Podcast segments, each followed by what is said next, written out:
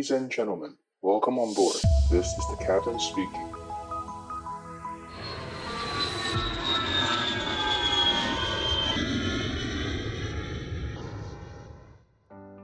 Hello，Hello，大家好，我是可乐教官。今天的录音时间是十一号凌晨，那我们预计的播出时间也是同一天的啊傍晚吧。再请我的小编赶快帮大家编辑一下，然后啊上传上传上去。那应该这几天的新闻头条，大家应该都看到很烦了吧？就是，呃，我们讲那个大魔王 Omicron 入侵台湾，那目前看起来就是稍微有点扩散的迹象。那我是觉得这样子啦，因为新冠肺炎也跟随我们两年了嘛。那这两年下来，大家也看得多了，也发现其实这个病就是这样子。那我是觉得说，已经两年过去了，我们应该要能够渐渐的去习惯这个病毒，去跟这个病毒去共存。就像肠病毒在我们的周遭之中存了存在很久，就像感冒病毒在我们的这个人类之中已经存在了很久。我们不会因为你有可能得感冒就不出门嘛？你不会因为我们的小朋友有可能会得肠病毒，然后就不送他去幼稚园嘛？所以我觉得这个东西就是我们要能够跟病毒共存。那另外一个大家可以去想的就是，就是说，哦，没错，我们现在每天可能就是三五十例的 Omicron 的。境外移入，加上我们可能本土也是有可能十例啊、五例的这个新的病例移入，但是大家仔细看哦，我们这些境外移入的这几十例的人，几乎都是轻症或没有症状，那那他们可能五天后、七天后就痊愈了，然后就就等着可以就是被释放出来。那所以其实如果是以这样的一个统计的数据来看的话，呃。我是觉得我们是不用太过去哦夸大跟塑造这个恐怖性，因为其实两年过去了，难道我们能够继续固步自封，我能够永远把自己锁在自己小岛里面吗？不可能！所以我觉得反倒是要去另类思考，说，哎，我们去观察每一天的这个病例数，跟每一天的重症，跟每一天的死亡到底有多少？那事实上，大家去。去看过去，捞过去我们那个机管局公告的这个数据，其实我们台湾的这个新冠肺炎的这个病例已经很久很久没有人过世，所以我觉得这个是一个好现象，代表我们的人类，我们的医疗体系对于这个病毒的这个治病的这个方式，跟我们能够防止它重症的方式，甚至可能像我们最近的那个国外进来的这些，呃。这国外进来的人，大家都是可能打过疫苗了嘛，所以大家都是轻症或没有症状。那间接来说，如果一个病，呃，只是让你可能流鼻水，让你全身酸痛啊，那那三天后、五天后你就没什么感觉了，那其实就跟我们的一般感冒差不多嘛。所以我是觉得说，呃，我我们不要轻忽这个病，但是我们也不用太太恐惧，因为我看到有些医师就说啊，现在要什么大封锁啊，然后呢，最好这个。大家都不要回国，你们全部都死在国外算了。那我觉得，当然他们他们他们没有这样讲，但是他我知道他们的心里 always 就是这样了。那他们就是很客气说啊，你们都不要回来，这样最好。但是大家想过说，为什么这些人会愿意被隔离十四天，愿意要花这个几万块的钱要回台湾？因为其实很多台商，很多在外国旅行的人，他们已经两年没有没有回台湾了。那我们知道台湾的政府跟大陆政府就是一个封国的政策嘛。那呃，目前全世界上来说，大大致上就是分呃完全不封锁，就是与病毒共存的政策，跟完全封锁，希望看到清零的政策，这两种为主流。那当然还有中间的这一些，就是呃骑墙派，就是在中间有时候哎稍微封锁一下，有时候哎那不要封锁，就是犹豫不决。那基本上我们讨论这两个极端嘛。那像我们知道的，美国就是很早以前就不封了。那欧洲、中东啊，很多国家很早以前就不封了。那封的封的国家清零的严啊、呃、比较严格的，比如说像大陆、像台湾这我们这两个算比较比较严格的。好，那那我们这样看哦，台湾一直以来就是属于就是基本上就是属于一个封国状态，你外国人是几乎是基很难入境。那我们台湾本国人入境基本上就是要十四天。所以很多人就选择，那我就不要回国，因为大家知道，其实，呃，来回台湾一次，其实花费的金金额是非常大。那哪些地方大是，比如说像，比如说，嗯，呃，机票，机票现在目前来说，大概都是比过去新冠肺炎之前它都贵一倍以上。像我们亚洲区以前来回一趟大概是一万三台币嘛，就是比如说我要坐到东南亚，我要坐到日本、韩国，大概来回就是一万多块。那现在就是单程一万多，所以大家都贵一倍。那除了这个以外呢，还有什么变多了？比如说，呃。那个防疫旅啊，防疫酒店、防疫旅啊旅宿，那甚至像有时候我们愿意自愿来住隔离所，比较差的这个品质，那呃以前至少都要两千块一天嘛。那像我之前因为有一次是飞的印度，免费住了十四天，那就可以省到三三万块左右。那如果你是自己自费的，大概就是要两千到三千块左右的这个隔离饭店，然后你要乘以十四，所以就超过三万块。然后呢，呃，无数次的 PCR 筛检啊，你在回国之前，你在外国要做一次，这一次大概都是要，啊，大陆比较便宜，大陆大概就是几百块台币。那在一般的国外的话，大概就是呃一百块美金，三千块台币左右。那你回到台湾之后呢，第一次是政府帮你做，不用钱。那但是像现在的政策是，如果我我们是居家隔离，那我要去。那个我要去那什么去做 PCR，那我要先要呃自己要付这个来回的计程车钱，哦，这样一过一去一往大概就是两千块就没了。那像我们现在我们现在是呃七加七方案嘛，那从那个隔离饭店或者你的隔离的隔离所回到你家的这个过程，这个也是计程车。而且这个计程车还是没有政府补贴，要全额支付，所以很容易就可以做到两三千块的这个计程车。所以这样子弄起来，整个下来你一趟就是好几万台币。那我们大家知道，一般的寿星家，一般的寿星呃上班族，你可能月薪就是五万、十万台币，五万、十万都算高了。那你五万台币，你可能回来一趟就是去掉一整个月薪水。所以很多人就是选择不回来台湾。那大家想嘛，每个人都有爸爸妈妈，每个人都有家庭，那在外面工作也不是他自愿的嘛，因为也有时候是用台湾的机会比较少啊，或者怎么样的，那他们可能外派到大陆去，或者他在大陆的公司上班，那就两年都没有回国，所以我觉得这件事情在我看来，他不能够再继续下去，因为他这个对于呃，我甚至可以讲，我觉得可以讲的比较沉重点，就是我觉得这件事情更不人道。你封国，然后让你的国民回到你的国家，一次要花好几万块，我觉得这件事情根本就不是很人道的事情。那当然，以我们的卫生官员来说，那卫生部这些官员，他他对他来说，他他的损失其实不大，他的损失只有什么？他的损失就是，哎，我以前休假的时候我可以出国去玩，那现在我就是在台湾旅游就好，我就不出国玩。那我每个月。还是一样领国家给我的薪水啊，我每个月还是要领七万、八万、十万的薪水啊，所以对他来说，他根本不痛不痒。所以对我来说，我我的重点就是什么哈，我就是全部封国，我全部都是归零，这样子最好。对我的官位来说，我是最有保障的，因为大家知道嘛，做官的人就是你这个要要你要，我们大家知道当当官就是呃多一事不如少一事嘛，所以最好都是零，然后呢不要给我找事情做。但是其实这样不人道的事情。如果你是像两年前的新冠肺炎，大家预估说，好像以前 SARS 一样，可能三个月、五个月，好，我忍一下，好，我们当兵常讲嘛，懒趴 day 瑞就过了。可是这件事已经两年喽，那我们这些台商，这些在外国工作、这些在外国求学的人，他两年都没有办法，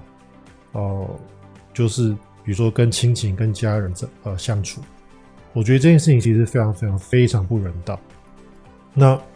像我自己是，我觉得我自我我是自认，我觉得我运气算不差，就是我有这个能力，我有这个经济，我可以愿意去付这个钱啊。不管是机票变贵了，那我可能像我有里程数，我就用里程数换嘛。那啊，不管是这个防疫旅馆，不管是这个 PCR 钱，不管是这个隔呃隔离计程车的钱，像这一次我回来隔离计程车全部加起来，我就要花四千块，光是计程车我就要花四千块，然后呢，防疫的这个呃呃，这是什么？像隔离所一万零五百，然后机票如果你是要买的话一万三，所以光是你要为了跟自己的爸爸妈妈吃一个团圆饭，你要花这么多钱，然后呢，这件事情已经持续了两年了，而且嗯，永无对我们来说是永无止境。那这个还是好，对我来说我还是好，因为我就是愿意去付出这样的一个精神跟这样的时间跟金钱嘛。那像我们很多台湾飞的飞行员，他们为了吃一口饭，他们就一直被隔离，一直被隔离。我已经听到有飞行员已经被隔离十几次了。那那这样子的，他们也只是为了要工作，为了要养家哦，全家人靠他吃饭，可是他就是这样永无止境被隔离。那事实上，其实我们知道，在国外已经，呃，可我可以这样讲，就是以人口来说，可能，呃，五分之三的国家可能已经不做隔离这件事情，因为他们大家知道，观察完之后发现说，这个病毒不像之前的 SARS 是可以靠我去封锁它就可以把它。让它消除，没有办法。这个事情看起来比较像感冒，比较像是它不会消失的一件事情。那大家记不记得我们小时候有去捞过那个夜市金鱼？就是用一个那个圆形的那个塑胶的一个框框嘛，然后那个夜市老板不是就弄个呃，应该是写书法的那种那种宣纸，然后然后把它夹起来之后就让你捞金鱼。大家记不记得捞捞了几次之后，那个洞就开始破，然后开始你破一个小洞，哎，你还可以把那个金鱼稍微瞧一下，然后不要让它去那个洞。可是你捞久了，这个洞越来越大，越来越大，越大，你最后是那个你是那个洞，你是根本就防不胜防的。也就是说，其实大家把这个新冠肺炎当做是你在捞鱼。好，初期的时候你可以去，因为这些洞，我可以去防捕它，我可以去躲开这个洞。可是久而久之，当大家都开放之后，请问你要怎么样自己封锁自己？那我可以理解，就是说，因为我们台湾这。这一两年是因为我们的那个我们的半导体的出口，我们的一些东西的出口，呃，很旺盛嘛。那这些出口让我们的经济看起来并没有在萧条，但是大家我相信有在做服务业，有在做生意，有在做甚至这些旅游的，或者有需要人口移动的这些 business，这些产业的人应该都大家都很很了解我在讲什么，就是我们的 suffer 其实非常大，所以我觉得。呃，我是觉得啦，以我的看法来说，我们并不是那，并不要马上就说啊，奥密克戎这个病毒它就像像感冒一样，我们不用担心。我的意思不是这样，而是说我们要持续观察它。那当我们发现，哎，奥密克戎的传染力非常强，但是当你打过疫苗之后，轻症无症状的人居多，那几乎都没有住院，那甚至住院了，我们的那个现在的新的药，我们的这些呃新研发出来的药，甚至通过这个紧急授权的药，可以有效的让这个呃住院的人，就是维持在中症，然后不要进入到重症，不要进入到这个可能会死亡的这个危险。那我就觉得应该要哦适度的开放。那像呃现在越来越多国家就是陆续开放，他们现现在我知道的大部分的国家，就是呃早期比就是属于比较自由派的这些国家，他们的做法就是。你只要来我国家的三天前，你有阴性的新冠肺炎的报告，然后你来了之后，我就，哦，最松的就是我直接让你让你走哦。比如说你有这个疫苗的这个注射证明，然后呢，你有阴性报告，我就直接让你出境了。那稍微比较严格的一点，那像很多的亚洲区的国家，就是它再多一个事情，就是你来了之后呢，诶，我再给你再验一次，因为你做报告是三三五天前的事情嘛。那你来我国家之后再验你一次，然后呢，可能几个小时之后报告出来了，你是阴性，我就放你出去。那这个前提都是你一定要打过疫苗。所以我再一次劝我们的听众，就是如果你还没有打疫苗，赶快去打疫苗哦，赶快去打疫苗。相信我相信应该大部分都打过了，因为现在我看那个是打过一剂的八成嘛，打过两剂是七成多嘛。而且加上现在这个 Omicron 这个新闻每天在报，应该就是会再吹打出一波这个疫苗潮。OK，那讲到这个，刚刚我们讲坐飞机，那我之前不是说我那个这次从华航回来有拿到一个还不错的那个盥洗包，我跟大家分享一下，然后有照片会贴到我们的那个 Line 的社群里面。那其实呃，航空公司会给盥洗包，其实大家都知道。那我觉得过去的华航的盥洗包就会一直让人觉得就是不惊艳，因为华航的东西就是它的 quality 都还不错。可是就是不会让你有惊艳的感觉哦，不管它是它的啊，不管是他的飞机餐啊，不管是他的这个盥洗包，那像长荣，呃，就会常常有一些惊惊艳的举动哦，比如说像之前他的长荣盥洗包是跟 Rimowa 合作，是一个小小的飞，像那个飞行箱，然后呢，哦，我相信应该很多知道那个东西，应该后来就是很多那个空服员拿出来去外拍上卖嘛，那所以长荣常会有这种惊艳的举动，那这一次华航就让我有惊艳到，他就是跟北脸合作，然后。就是长得像一个小背包，然后呢，它就有个北脸的 logo，然后里面就是有比如说我们常见的盥洗包东西嘛，呃，一一套牙刷组，然后眼罩、耳塞呀，然后如意啊、护唇膏这些东西。那我觉得它这个就做的还不错，就蛮可爱的。那另外它还有加给一个，就是我刚刚之前有讲过，就是它有用发一个口罩，可是这口罩就很可惜，它的袋子做的很精美，它是一个那种夹链袋的袋子做的很精美，可是它就是只放一个口罩，我就觉得啊。事情都做到这样子，都已经到八十五分了，你就差这个临门一脚，你可以让它变成九十九分。像我之前做过那个土耳其航空，我就讲过嘛，土耳其航空它的那个光是呃一般的口罩，舒服的口罩，可能就发两个两个到三个给你，然后呢 N 九五再发两个给你，然后里面再放一小罐消毒酒精，七十五帕酒精一小罐，就是那种很小很小的罐子，大概容量大概十 CC 吧，然后里面就是酒精，一级酒精，你可以用倒在手上，我觉得这种超棒。那华航不是，华航就是一个口罩，然后加一片还是两片的那个呃酒精擦。那我觉得啊，这个就差这么一点哦，就差这么一点就到位了。好，那讲到华航讲了，想说，因为我最近都在隔离嘛，那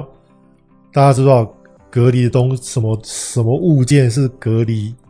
哦？我们飞行员在隔离的最好的伙伴嘛，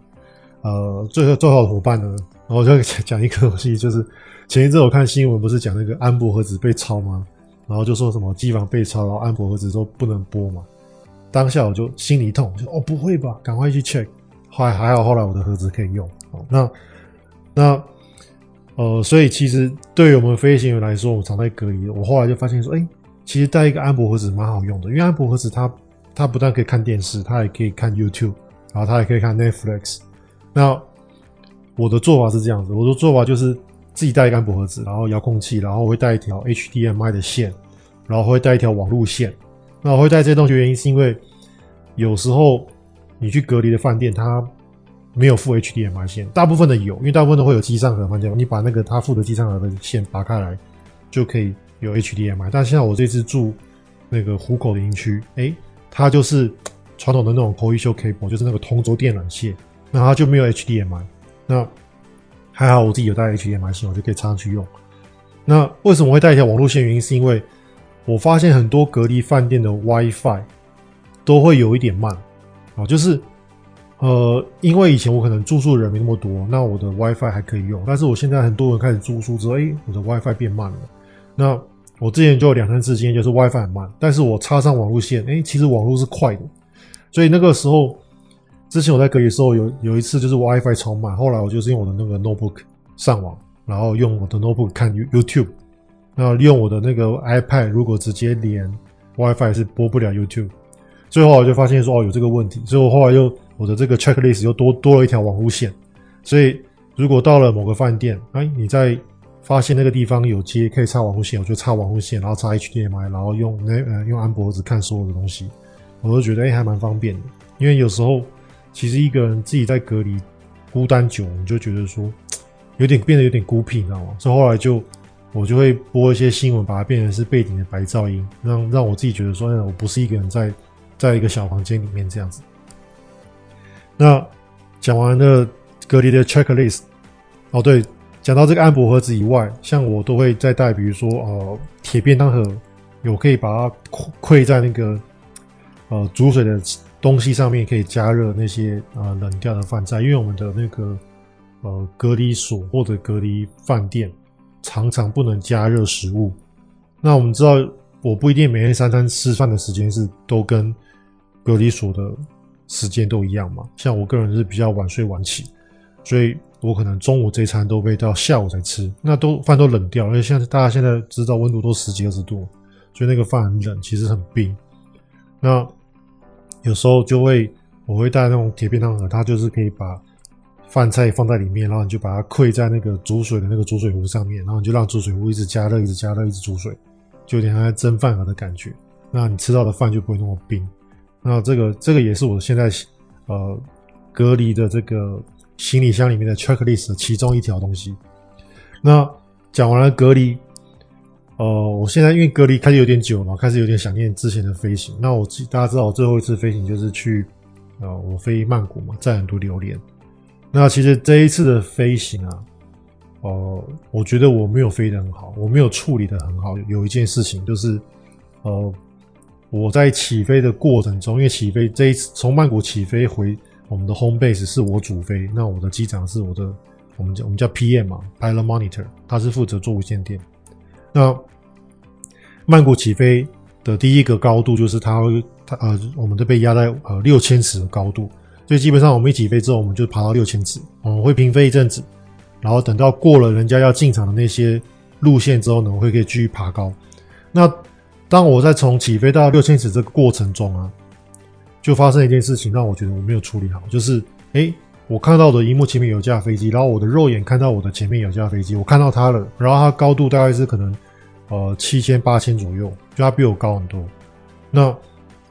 那个时候我就讲啊，traffic inside。我就讲说，我看到这架飞机了。我跟我机长讲说，我看到飞机了。那他就说他他就说 Roger。然后后来，呃，因为我知道我的高度压六千嘛，那我那时候因为我们的荧幕上会显示它的高度，比如说它写加三十八，那我当时可能是比如说四千尺，那我的四千尺加三十八，它就是超过，呃，它就是超过六六千以上，就是七千以上，所以我知道说我跟他的这个。相对高度有一千尺以上的差距，所以我我不可能撞到它，好，所以我当时就是简单讲 traffic inside，但是我没有注意到的一件事情，就是因为它在我正前方，然后我们又很近，那我的爬升的速度太快，会 trigger 到我的那个避撞系统，所以那个时候避撞系统话就讲话，他就讲 traffic traffic，啊，电脑播报了，那当然我们的 SOP 就是我们就要讲嘛，TKS IF control，好，就是我愿意有 traffic，那我就是。要跟我们要双方确认，说是今天谁在飞啊？今天是我在飞，所以我想 IF control。那当下我其实有一件事情没有做好，就是我知道我只到六千，所以我知道我不会撞到它。那但是我当下并没有马上就是降低我的爬升率，我的爬升率太高了，两千多太高了。所以后来机长就说：“哎，你可以下降，你就是可以减少点爬升率。”那其实当时已经很快六千，几乎快六千了，我就赶快就哎。就是把我的呃爬升率稍微降低一点点。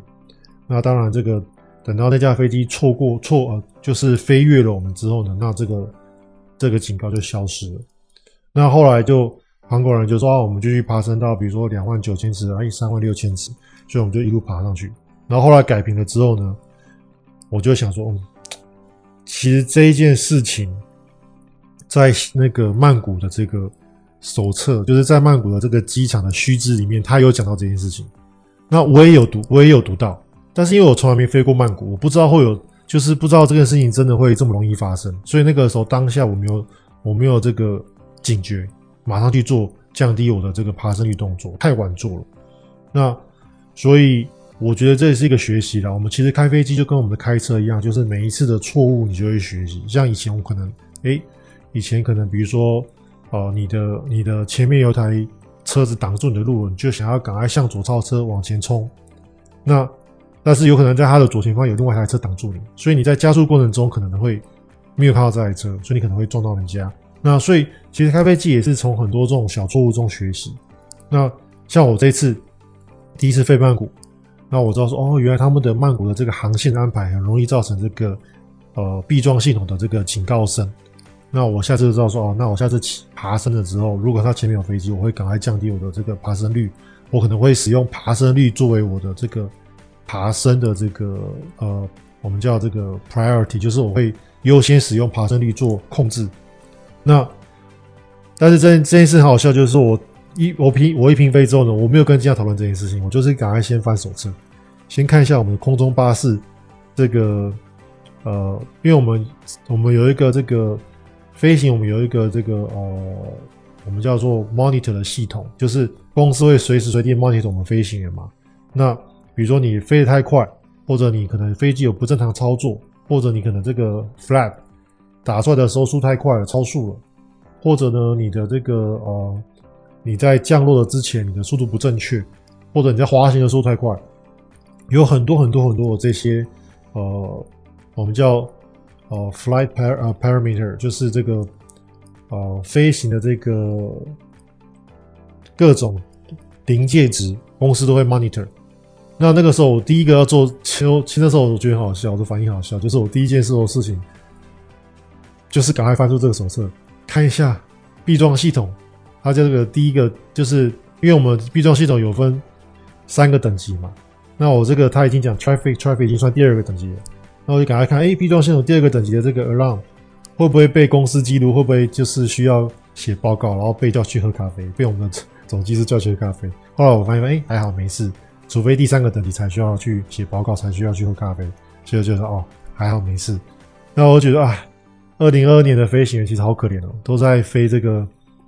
被公司无时无刻监控，然后呢都在飞这些我们叫这个呃 flight，哦，因为它其实全名叫 FOQA F O Q A 哦，它的全名叫做 Flight Operation Quality Assurance，所以其实我们都在飞 FOQA 这个系统。那但是没办法，因为现在这个这个年代就是这样。因为像五六零年代的话，飞行员是没有这件事情。五六零年代飞行员是很 freestyle、很自由的。然后那时候没有这么多高科技。那我们现在的飞行员就比较可怜一点，各种高科技压制着我们的本能。那每一次你一觉得哎，干刚刚没飞好，那等你事情处理好之后，你马上第一件事情就是先去找手册看一下刚刚那个会不会被记录。会被记录的话，要赶快自首，跟公司自首说：哎，不好意思，我刚刚飞太快了。哎，不好意思，我刚刚滑太快。赶快先跟公司道歉。那我们知道之前我不是讲嘛，就是投降的输一半嘛。那我们基本上飞行也是这样子啊，你错了，道歉的先输一半，就是先错一半，另外一半先把你那个去取消掉。那你如果死鸭子嘴硬，你明明错了，公司问你，你还说没有错，那就是那个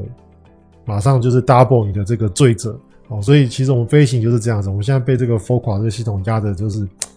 很难喘气了。就是像即使连这个 TKS 这个 traffic traffic 这种小事情啊，也不算小事情，但是我知道它根本就没事嘛。那只是我飞得不够漂亮，这个我没有把这件事情处理到完美。但是因为我已经学到这这次，我从这次学到教训就好。那只是我们现在的二零二二年飞行就是要多一件事情，赶快去看手册。后来发现说啊，这个没有被记录，好没事，我就跟机长，我就跟机长说，诶、Captain，我刚刚那个 TKS TA 啊，我们叫 Traffic 呃呃 Alert，